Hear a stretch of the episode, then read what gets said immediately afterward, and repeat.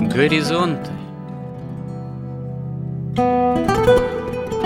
Авторская рубрика протерея Андрея Спиридонова и Георгия Лодочника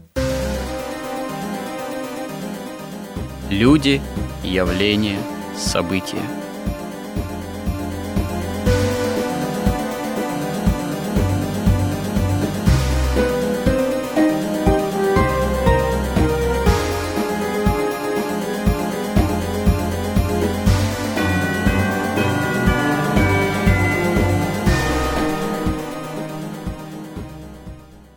Добрый день, уважаемые радиослушатели! В эфире радио «Благовещение» и в нашей постоянной рубрике «Горизонты» я, протерей Андрей Спиридонов и мой добрый постоянный собеседник Георгий Лодочник. Продолжаем наши смысловые и словесные изыскания в области уточнения, формулировок, именно связанных с христианским миропониманием, мировоззрением – применительно к современности и библейской истории, потому что очевидно, что понимание реалий происходящего с нами возможно только если мы опираемся именно на библейское миропонимание и само христианское мировоззрение, оно требует усилий веры от нас, обладания этим мировоззрением – собственно говоря, формирования его.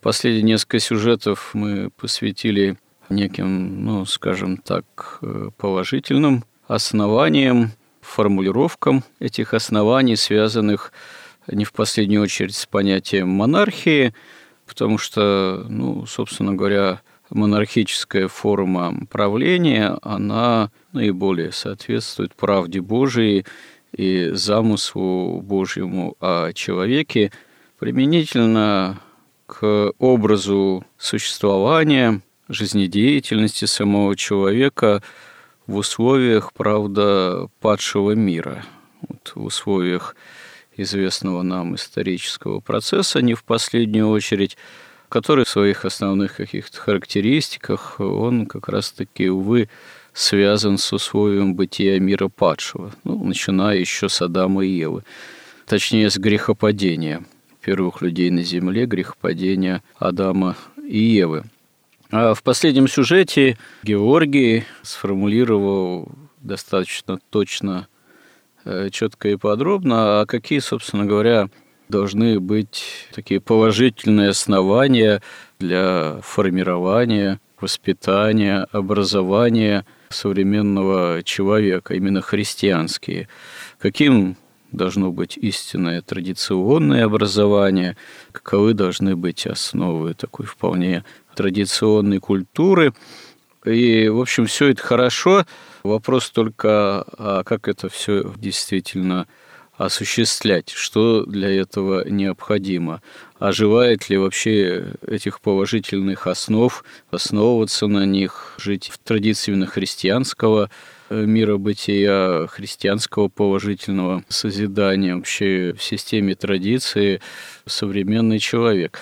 Э, стоит заметить, что и в более традиционном обществе, в другие периоды нашего исторического развития тоже это все давалось не так просто. Для этого нужны были и какие-то идейные основы, идейные установки. Для этого нужна была более-менее все-таки сильная власть, ну, там, княжеская, к примеру, царская, имперская. Для этого нужна была какая-то степень мобилизации все-таки в ту или иную эпоху вообще самого народа, общества. Это могло иметь разные выражения, для этого были разные способы управления. Например, что называется сословная система до революции, к примеру, она тоже служила тому, что каждое сословие, каждое свое общество нес какие-то свои обязанности, имел, может быть, и свои привилегии, но прежде всего имел определенные обязанности, ведь и первоначально и дворянство, как и некое сформировавшееся сословие. Может быть, в привычном нам виде дворянства оно достаточно тоже поздно начало формироваться где-то только в XVIII столетии. И то стоит заметить, что, будучи первоначально служивым, имея достаточно много и обязанностей, и ответственности, позже дворянство востребовало для себя достаточно серьезные привилегии, и они были ему даны, собственно говоря, царским домом, что сослужило не самую лучшую службу в конечном счете для русского общества, потому что если такое сословие, самое многочисленное, как крестьянство, оно все больше закабалялось фактически, юридически и практически, то на этом фоне все большие вольности дворянства, они ну, раскалывали общество и так далее и тому подобное. И каждое тоже сословие, оно имело свои интересы, свою культуру. Крестьянство, оно наиболее было связано с землей, и интересы крестьянства, они, ну, к примеру же, прежде всего, с землей и были связаны. И, опять же, к сожалению, в нашей истории вопрос землевладения, вопрос передела земли для многочисленных крестьянских хозяйств и многодетных семей крестьянских, он так и не был решен окончательно до самого 17 года. Это тоже послужило одной из причин революции.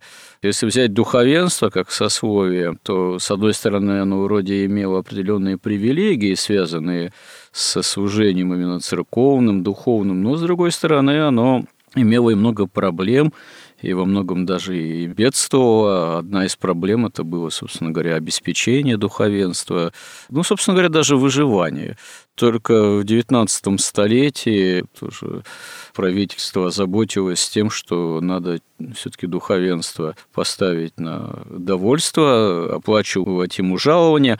Но до 17 года тоже далеко не все, там, по-моему, только немного больше половины духовенства было вот этим жалованием обеспечено.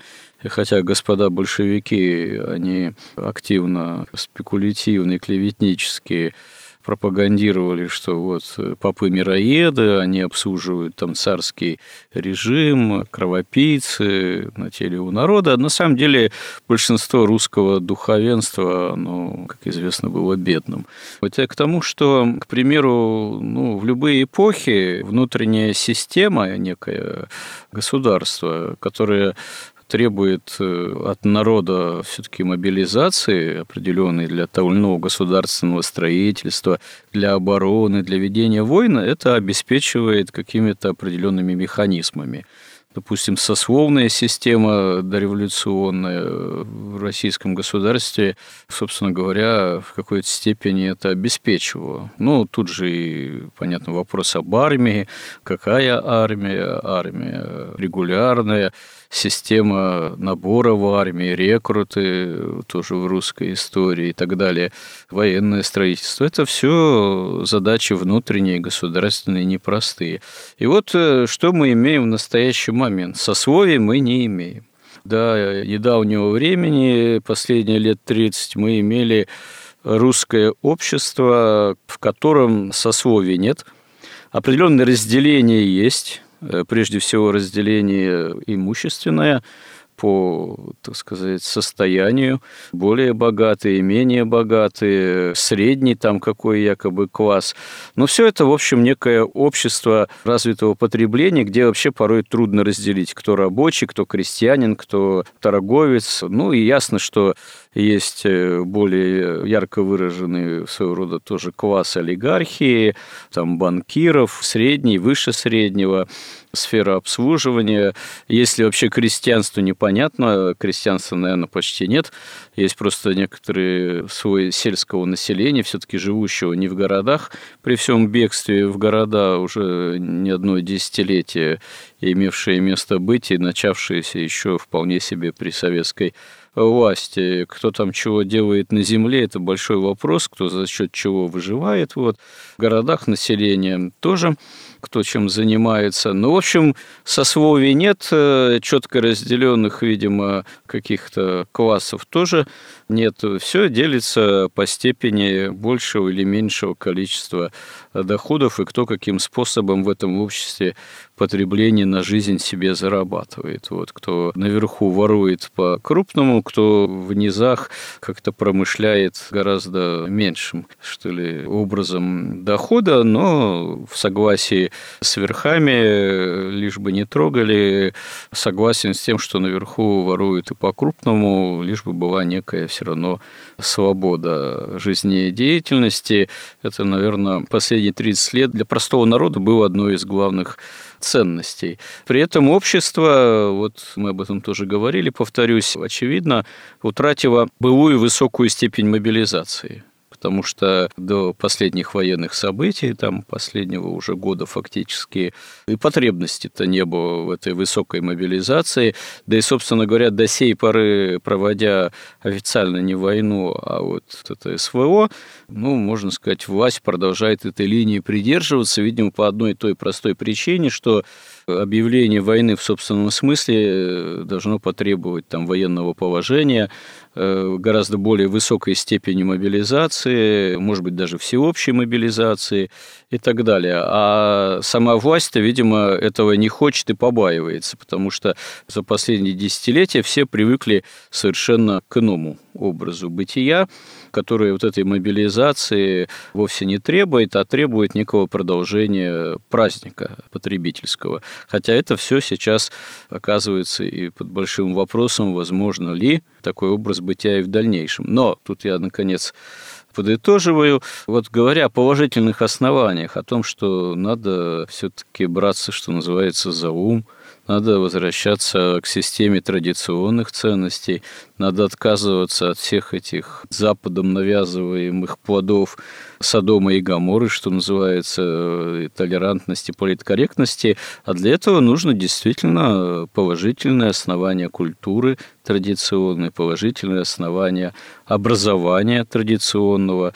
Если нам нужна армия, она нужна, безусловно, и будет нужна, если Россия будет иметь желание уцелеть, в том числе как действительно русский мир, то и строительство армии должно быть тоже не на основаниях чисто потребительских, так сказать, а на каких-то идейно более четко заявленных. И не только армии, собственно говоря. Хотя понятно, что современная армия должна быть профессиональной, и в этом смысле она не может уже быть такой армией, какой была, ну, не знаю, в середине 20-го столетия. Хотя при той военной ситуации, которую мы видим, оказывается, что, возможно, там и позиционная война, которая требует гораздо больших ресурсов, чем просто небольшая профессиональная, технически хорошо в цифровом отношении организованная армия. Все это, в общем, вызывает довольно серьезные вопросы, это ставит довольно серьезные проблемы, для которых нужны идейные основания, четко заявленные, нужны культурные основания, традиционные, положительные, можно сказать, христианские, и нужны механизмы, которые могли бы способствовать осуществлению всего этого. А какие это механизмы? Когда у нас общество последние десятилетия было не пойми, что из себя представляло в плане, ну, таком вот структурном, в плане того, что, а что есть современное общество как народ, а что есть оно как какие-то страты или классы, не классы.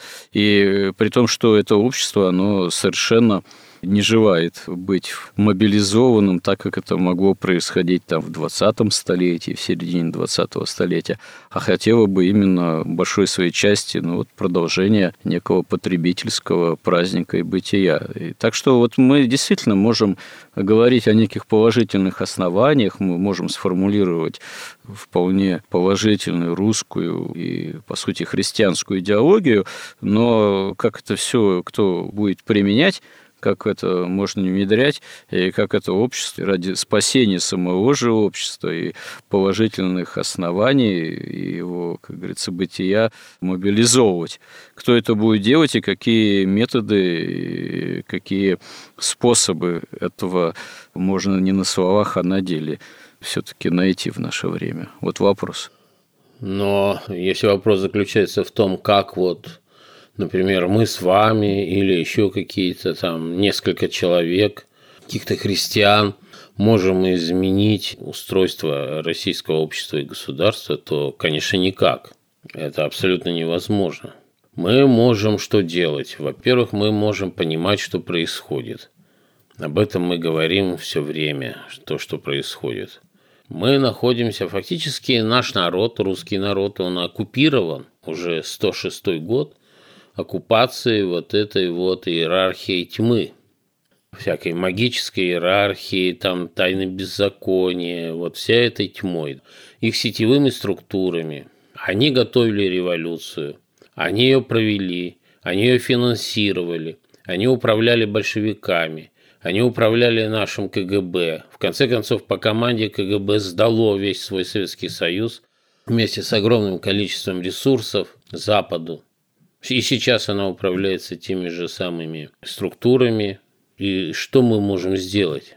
Единственное, что у нас остается каким-то чудом, это церковь русская, православная, которая сохраняет догматы. В принципе, все эти уже сколько лет мы с вами говорим, суть этих всех наших разговоров сводится к одному, что вера все решает. Все великие цивилизации созидались верующими, а разрушались, растлевались и расчленялись неверующими. Когда нация, элита теряет веру, ей приходит конец. Поэтому, ну, сколько в народе веры, такие шансы у нас на какое-то, так сказать, светлое будущее. Поскольку у элиты веры вообще никакой нет, никакой культуры нет, ничего их кроме денег не интересует. По своей самой, так сказать, культуре они западники и воспитанные в антикультуре, и насаждающие народу антикультуру – Этому может противостоять только церковь. Вот мы говорили, чем культура отличается от антикультуры. Но вот уже советская культура – это антикультура. Это культура, которая против Бога, которая абсолютно безбожная, абсолютно лживая и которая хочет и вот реализует, пытается реализовать вот эти задачи и ценности тайны беззакония, построить совершенное, там хотели они общество, сейчас они ничего не хотят. Сейчас элита, она просто думает, надо воровать до последнего. Вот до последнего, неважно, война, не война, она презирает глубоко народ. Да и вообще он ей не интересен, их интересует только личное богатство. Война, хорошо будем воровать в условиях войны. Мир, будем воровать в условиях мира. Сколько сможем продержаться, столько и наворуем. Вот такое впечатление создается. Ясно, что с такой элитой ничего, кроме крушения, ее не ждет. С такой элитой народ не может существовать. То, что страна существовала каким-то образом, но она существовала как колония. То, что с этой войной происходит, ну, это Трудно сказать, потому что информации никакой нет. Но это не война, никто и не воюет. Ну подождите, что значит никто не воюет, когда очевидно, что кровь льется, можно сказать, э, рекой? Как же никто не воюет, когда столько жертв? Жертв много, но жертв было много и в революцию, и после революции, и вообще и в 90-е годы было огромное количество жертв. Кто-то умирал от голода, кто-то от бандитов. А им-то что? Им совершенно все равно на эту кровь. Это же не их кровь. И главное, не их деньги. Слушайте, ну вот смотрите, опять же, элиты нет, элита, ну то есть ответственной элиты нет та, что есть, ей все равно льется кровь или не льется кровь. Повторюсь, опять же, мы это сравнение проводили. Почему, например, те же китайцы, какие у них там элиты, я не знаю, я не специалист вообще по Китаю, какие у них механизмы в Китае осуществления государственной, там, политической жизнедеятельности, это отдельный вопрос. Но почему-то, допустим, свою кровь своих племенников китайцы вообще, э, как правило, стараются не проливать. Как один из специалистов по Китаю, ну, вроде как настоящих, заявляет, сколько не говорили бы про возможную войну Китая с Тайванем, э, Китай не будет прямо воевать с Тайванем, потому что он не будет проливать кровь своих же единоплеменников, свою кровь. А на Тайване с точки зрения Китая живут свои. И на нас они, как мы уже цитировали, смотрят как на диких белых обезьян, которые легко проливают свою кровь. И действительно получается, что мы, в общем-то, кровь-то свою легко проливаем. Вот, несмотря на то, что вроде мы исторически христиане, ну вот это дикий парадокс исторически никакие вообще не христиане типа китайцев, они как-то свою кровь не проливают. А мы исторически вроде бывшие христианами или являющиеся по инерции христианами или частично в каком-то проценте населения э, являющиеся христианами, это себе легко позволяем. Тут я читаю в интернете, один блогер пишет о таком парадоксе. Вот читаю записки некого священника, ну, со стороны России, который пишет о том, что пуля попала там в иконку или застряла в книге духовной или Евангелии у солдата, у бойца, и солдат наш современный остался жив. Читаю, говорит, записки тоже некого священника украинского, почти то же самое описание, похожее. Пуля попала тоже солдату в иконку и, в общем, остановила эта иконка пули, солдат остался жив. И с той, и с другой стороны делается вывод, значит, с нами Бог – дело правое. Но вопрос-то не в том, с кем Бог, так сказать, потому что Бог действительно, он может на стороне оказаться солдата с любой стороны на самом деле. Тут уже, как говорится, в плане политическом это вопрос еще. На чью сторону в тот или иной момент, ну, как говорится, Господь может встать, стопроцентной гарантии нет, и, как говорится, заявлять о том, что прямо вот на нашей стороне всегда Бог, иногда, может быть, это слишком за Бога дерзновенно. Вот, но меня здесь что? Какой парадокс меня здесь, можно сказать, поражает, что вооружаясь этим своего рода понятийным рядом, как раз-таки, верой, декларируя истинность веры в Бога, ладно бы мы тут такие примеры приводим с иконками, там, останавливающими пули там, и так далее. А мы же еще одновременно, с другой стороны, пытаемся заручиться сатисфакцией, что мы имеем право эту кровь проливать свою же, можно сказать, собственную. Но, честно говоря, у меня вот такой стопроцентной уверенности нет, что современная Россия современный русский мир последние десятилетия, прежде всего опирающийся на всю эту идеологию общества потребления, на дух сребролюбия, о чем мы неоднократно говорили, вот прямо вот имеет такое право такие вещи, так сказать, всегда и во всем последовательно декларировать тогда как кровь-то льется прежде всего наша же русская. Тут, э, я не знаю, нужны какие-то, наверное, более точные, ясные и идейные уточнения. Но вот вы как-то объединяете, понимаете, вот вы говорите Россия, Украина, Америка, вот они между собой там как-то воюют. Уже сейчас мир совсем другой, он глобальный. И Бог с кем? Он с верующими.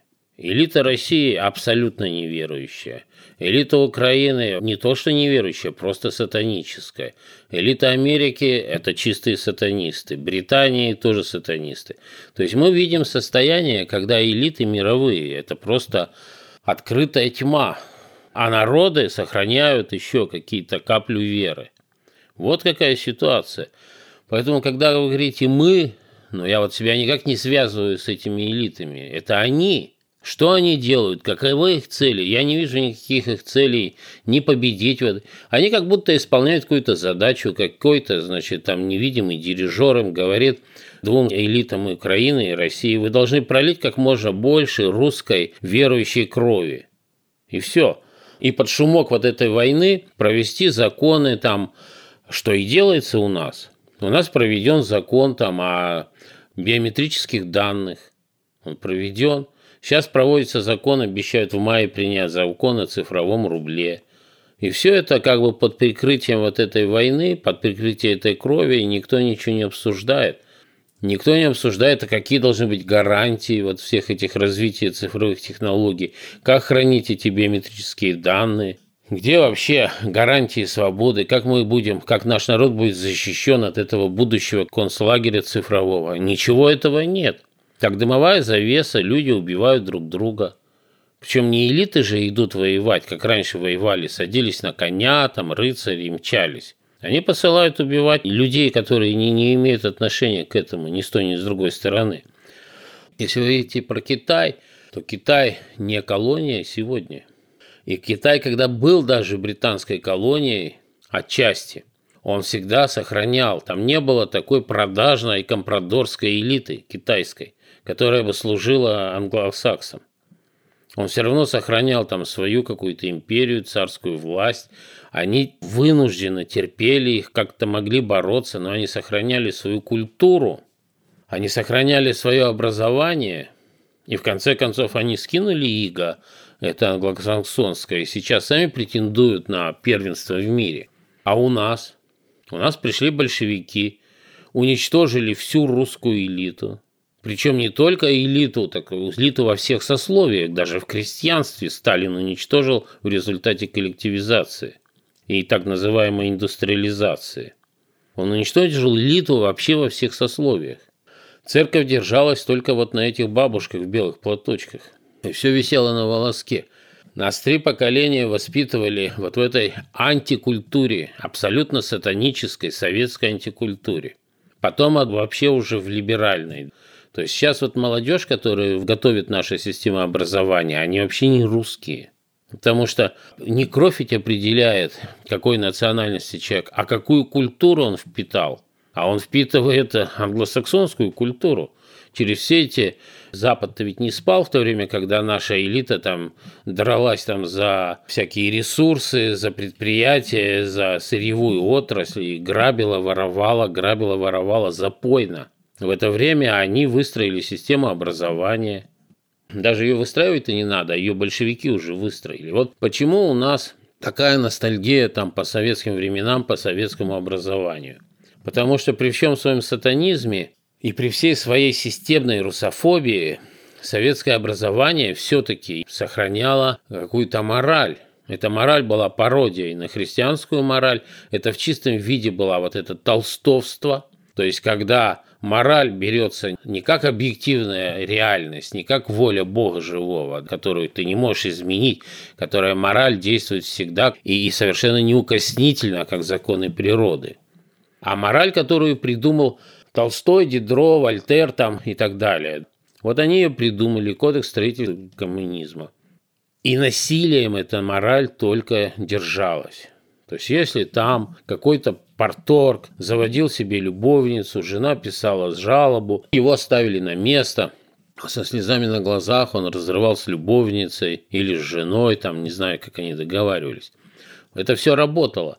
Но как только система вот этого насилия кончилась, вся внутренняя вот эта мораль материалистическая, она проявилась вот этим жлобством наших элит каким-то чудовищным нечеловеческим жлобством, каким-то звериным жлобством, презрением к народу, презрением к морали, презрением к добру, презрением к истине, к красоте, ко всему, кроме денег.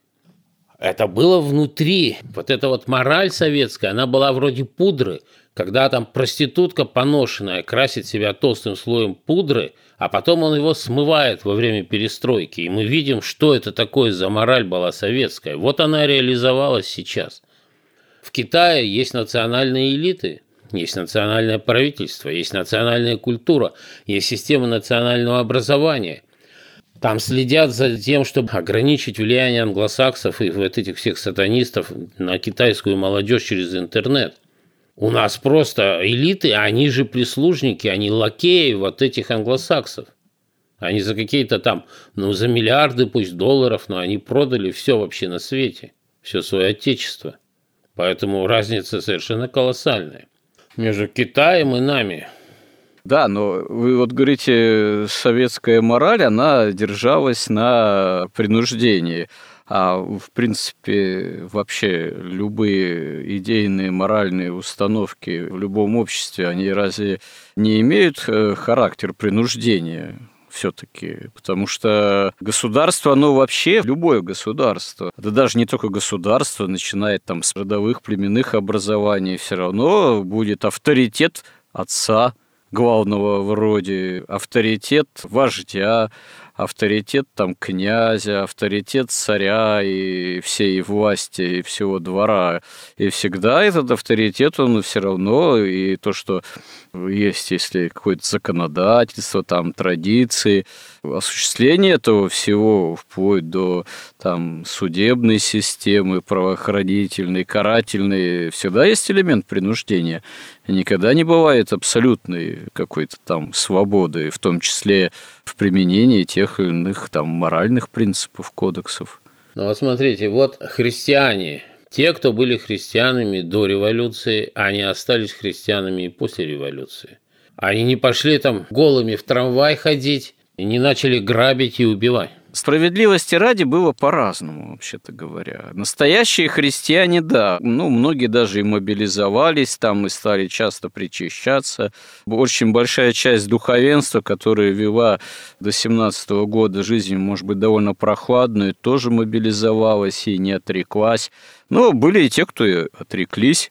Были и те, кто причащались для галочки, перестали причащаться в той же армии, например, после февраля 17 года, когда отменили обязательно причащение, там количество причащающихся резко сократилось, как известно. Ну и, в принципе, традиционный-то уклад христианского именно с детства воспитания, он сказывался, с одной стороны, положительно, а с другой стороны, такая формализация жизни в границах Российской империи до 17 же года и в плане духовного, оно дало и отрицательные плоды, для многих отказ от церкви, он стал совершенно таким естественным шагом с революции. Многие в революцию шли, еще бомбометатели там еще в XIX веке с религиозным пылом, но отказываясь явно от веры так сказать, отцов. А вот если вспомнить еще более раннюю историю, такой хрестоматийный пример, когда князь Владимир, крестившись, вообще не хотел одно время ни преступников там казнить, и ему само духовенство сказало, что князь, ну, ты не можешь этого не делать, потому что есть все-таки власть, закон, он должен исполняться. Церковь, она же признает неизбежно, что элемент принуждения имеет всегда место быть. И церковь всегда, кстати, на стороне законной власти выступает, при всем том, что эта законная власть вполне себе и карательный аппарат имеет. Но мы же говорим о чем? Мы говорим вообще-то о том, чем отличается советская мораль от христианской морали. И вообще материалистическая мораль, либеральная мораль от религиозной морали – то есть вот советская мораль, ее придумал там, не знаю, Сталин, Ленин, там Маркс какой-то. Они же что сделали? Сначала они легализовали аборты, гомосексуализм. Они требовали, чтобы любая комсомолка давала комсомольцу по первому требованию свободную любовь, ходить голым по улицам. Это была советская мораль. Потом ее Сталин трансформировал, так сказать, в кодекс строителя коммунизма. Она изменилась в корне, она стала похожа на христианскую мораль. Почему? Потому что ему надо было строить, он решил, если большевики, и вот эти иуда-большевики, они хотели уничтожить просто вообще Россию, то Сталин решил построить вот такое государство советское. Ему потребовалось сильное государство. Он понимает, что чтобы построить сильное государство, должна быть мораль. Но эта мораль не имеет никакой своей опоры в объективной реальности. Это только так хочется Сталину. И так приняли, проголосовали коммунисты. Либеральная мораль – это вообще то, за что голосуют эти депутаты насквозь продажные. Для них уже и смена пола, и Содом, и Гамора – это все как бы образцы для подражания. То есть она меняется как угодно по желанию. Проголосовала вот 55% сегодня проголосовало за гомосексуализм, завтра проголосовало против, послезавтра 56% за то, что президентом может быть только лесбиянка, и что угодно будет происходить. И потом насилием через законы это все насаждается. Христианская мораль совершенно иная, она одна и та же вечно.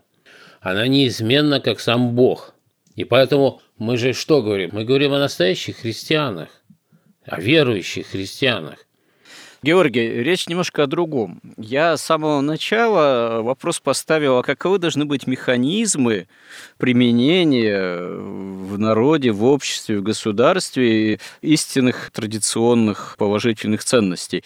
Вы в данном случае говорите об отличии коренном онтологическом, сущностном христианской морали от антихристианской, настоящей, скажем так, традиции от антитрадиции, настоящей истинной истинной системности от антисистемности. Но речь и не про это я вопрос-то ставил, а как в современном обществе, в современных обществах, ну вот современной ситуации, каковы должны быть механизмы, чтобы действительно произошел отказ от этой антиморали, антисистемности, антитрадиционности в пользу истинной настоящей христианской традиционности. Причем я здесь и обращаю внимание, ставлю вопрос, что современное общество, оно вообще в очень своей значимой части, активной части вообще может не иметь никакого желания следовать некой истинной традиции, мобилизовываться ради этой истинной традиции. Скорее, оно будет за некую антитрадицию, некий моральный анархизм даже потребительский такой. Так вот, в таком случае нужен элемент э, все-таки тогда понуждения, принуждения, подавления проявление даже этого антитрадиционности, этой антисистемности, этого разрушительного начала а Содома и Гаморы. Но как его применять в наше время? Каковы механизмы, имеющие такой какой-то мобилизационный характер? Как эту мобилизацию современного человека, народа осуществить? С помощью чего и как, э, и каких механизмов. А просто ждать, когда, допустим, часть здоровая народа дозреет до того, что она свободно выберет именно христианскую мораль, это утопично, потому что она не дозреет. Ее антисистемная, так сказать, мораль быстрее погубит, потому что у Содома и Гаморы ресурсов в этом отношении может оказаться больше, и беспринципности больше, и желание эту беспринципность применять тоже будет больше. Но еще разум Роттердамский писал, что никогда еще дела человечества не были так хороши, чтобы большинству не нравилось все самое худшее. Поэтому задача нормальной власти, сакральной власти – это защищать добро от зла, уже как раз с помощью насилия, оружия. Да, и тогда подавлять зло получается в том числе. То есть оно должно защищать, вот должно быть какое-то общественное пространство, в котором мы не можем его совсем победить, но мы можем быть уверены, что если ребенок идет в кино, он не попадет там в грязь, его не изнасилуют, не убьют. То есть должна быть какая-то зона свободная, очищенная от зла.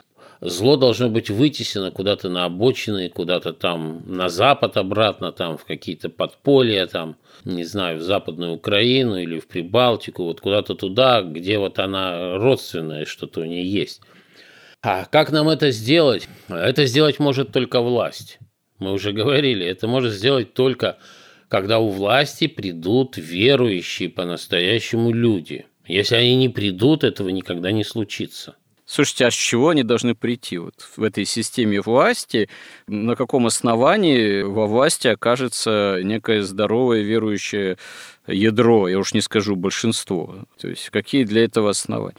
Ну вот понимаете, вот, например, наше общество, особенно наша власть, она поражена раком. Раком вот этого серебролюбия, беспринципности, зла вообще во всех видах, цинизма и жлобства. Но это несовместимо с жизнью. То есть эта система обязательно будет гибнуть, и она погибнет. И в момент гибели ее, когда они начнут там спасать свои капиталы, жен, любовниц и детей, и собак, и будут увозить все это на каких-то реактивных суперджетах там куда-то за границу, то останутся вот эти вот развалины, и на эти развалины могут прийти верующие люди – если они придут, начнется возрождение. Если они не придут, значит, все закончится окончательной гибелью. А когда погибнет Россия, скорее всего, просто э, наступит и конец света, потому что удерживающего не будет. Вы рисуете так или иначе некий катастрофический сценарий. А какой? Ну и второй сценарий может быть, что, например, наш президент в какой-то момент вдруг получит божественное откровение, вдруг, так сказать, проснется – или сдаст власть кому-то верующему, да, или сменит свое окружение на верующих. Но сдать власть кому-то верующему, это не значит, что э, власть реально становится так сказать, э, верующие, потому что даже нынешний глава государства скорее верующий, чем неверующий человек, так сказать. Один верующий человек у власти это еще ровным счетом ну, мало чего значит, потому что нужно, чтобы работали определенные механизмы, чтобы было верующему человеку у власти во главе опираться еще на кого-то верующих. Опять же, тут ну, мы возвращаемся к тому, что нужно нужно ядро. Ну так значит, надо назначать на должности министра обороны, там контрразведку, ФСБ, суды, министры правительства. Всех.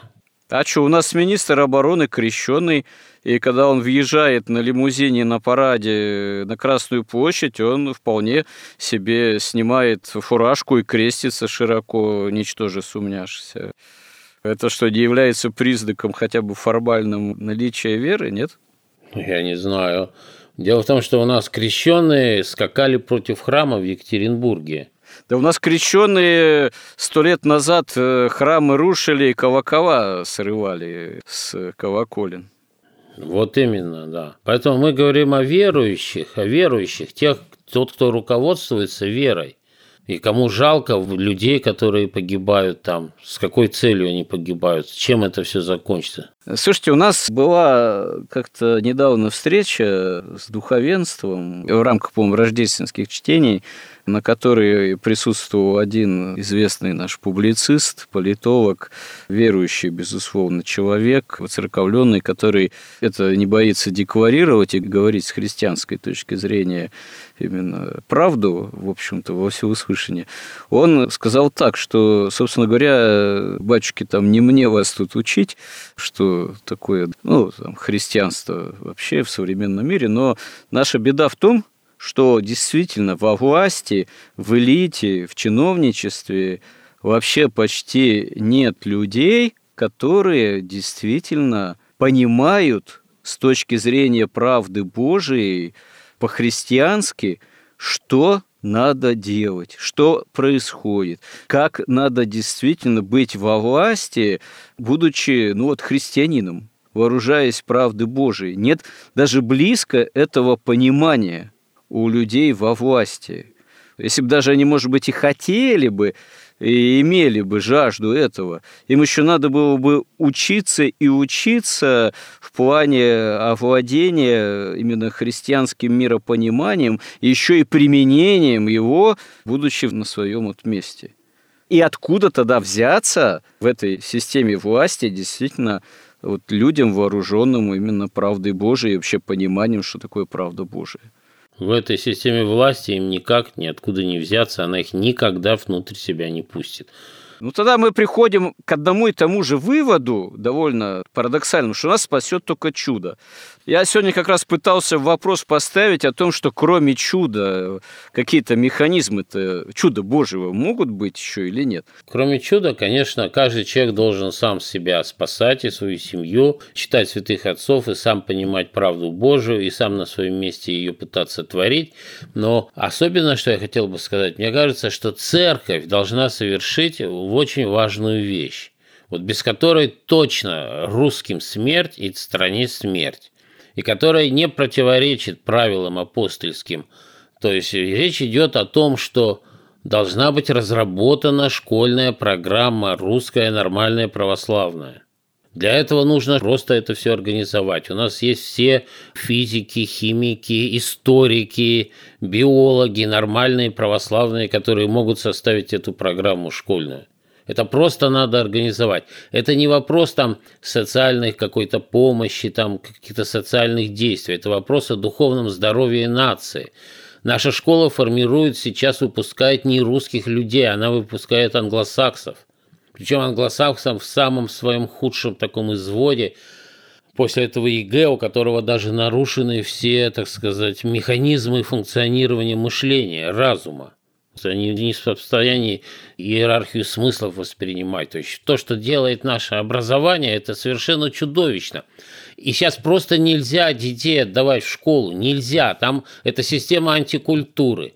Мы должны создать школьную программу хотя бы для православных гимназий. Ведь там же тоже учатся по этой же, собственно, сатанической системе.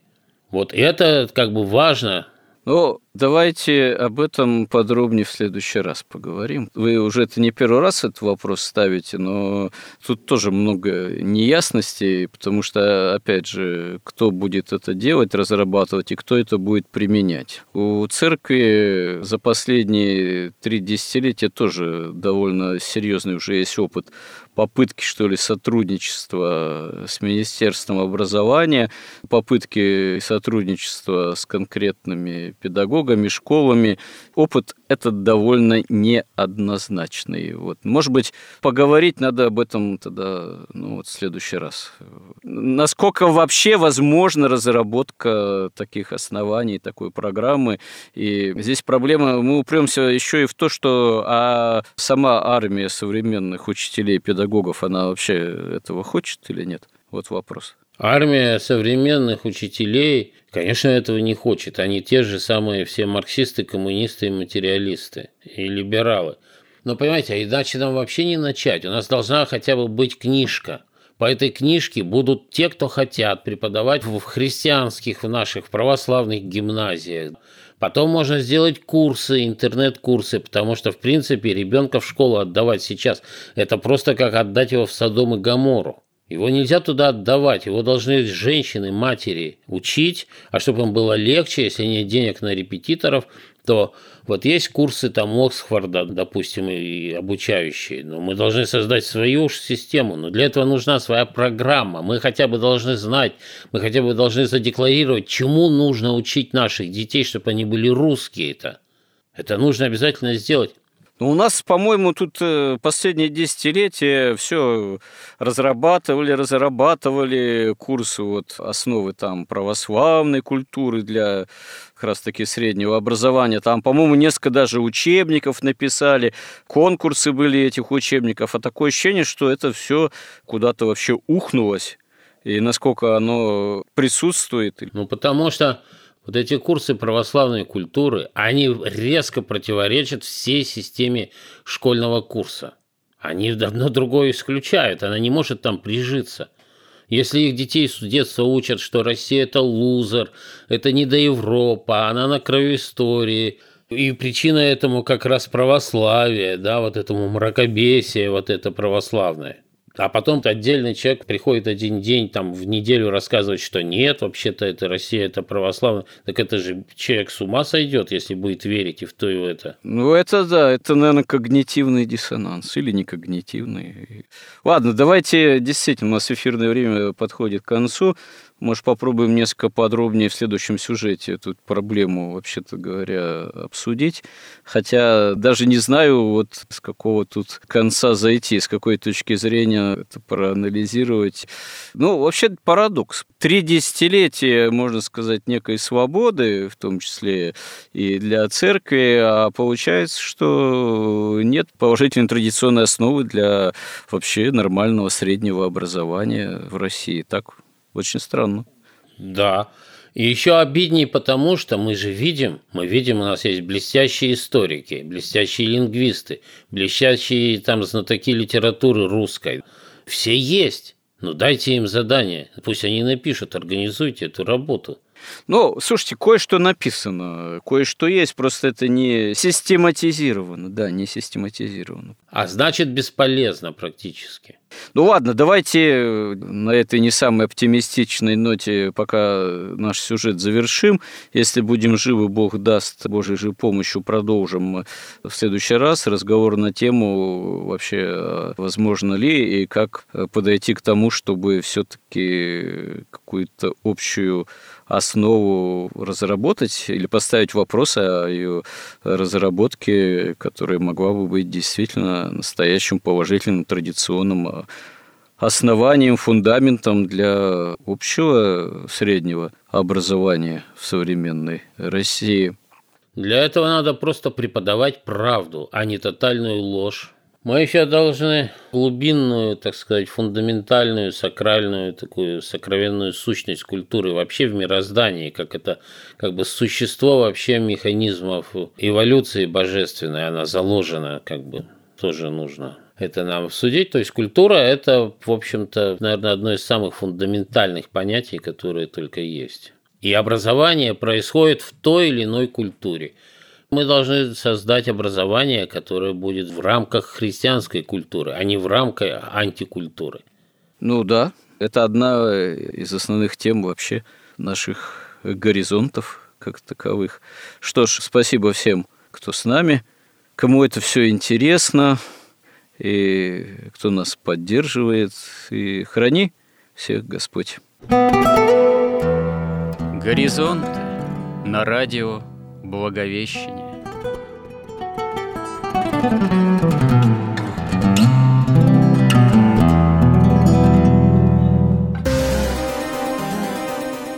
Разговор вели протерей Андрей Спиридонов и Георгий Лодочник –